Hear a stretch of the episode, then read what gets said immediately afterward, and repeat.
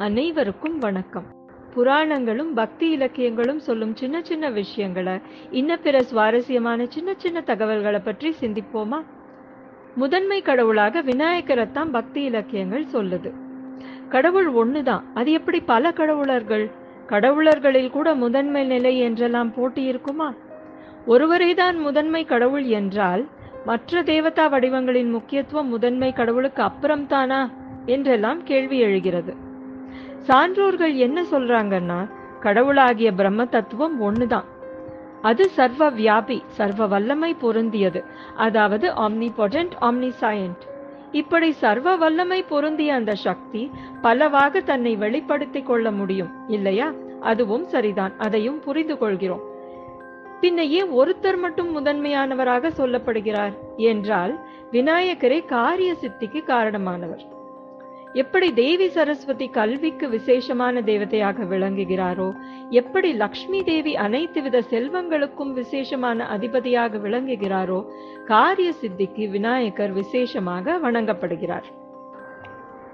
ஒரு செயலை செய்வதற்கு முன்னால விநாயகரை மனதார பக்தியுடன் வணங்கி துவங்கினா காரிய சித்தி எளிதாகிறது. விக்னங்களாகிய தடைகளை நீக்கி வெற்றியடைய விநாயகர் வழிவகுக்கிறார். எப்படிப்பட்ட தடைகளை நீக்குவார் தெரியுமா? இது தொடர்பான புராண கதைகள் நிறையவே உண்டு. சிவனாருக்கே திரிபுராசுரனை போரில் வெல்வதற்கான காரிய சித்திக்கு விநாயக பெருமானின் வழிபாடு அவசியமாக இருந்தது.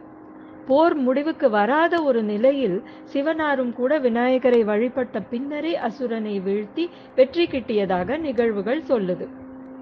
போர் யுத்தம் போன்ற மகா தீர செயல்களுக்கு மட்டும் இல்ல பொதுவாகவே எல்லாவித தடைகளையும் நீக்கி எந்த ஒரு செயலும் வெற்றியடைய துணை நிற்கிறார்.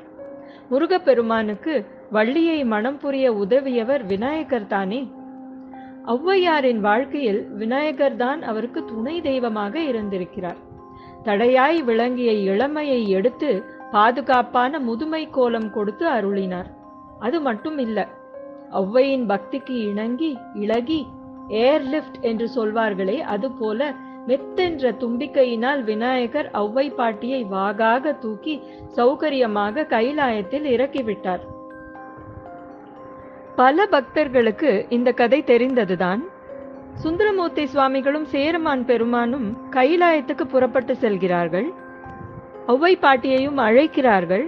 விநாயகர் பூஜையில் மும்முரமாக ஈடுபட்டிருந்த ஔவையார் பூஜை முடியாமல் வர முடியாது என்று மறுத்து விடுகிறார் விஸ்தாரமாக அன்பாக பக்தியாக பூஜை செய்து முடித்த ஒளவை விநாயகர் அகவலையும் பாடுகிறார்.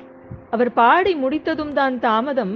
உனக்கு கைலாயம் தானே போகணும் இப்பவே சேர்த்து விடுகிறேன் என்று விநாயகர் க்ஷண நேரத்தில் தனது துதுக்கியால் அம்மையாரை தூக்கி லாவகமாக கைலாயத்தில் இறக்கிவிட்டார்.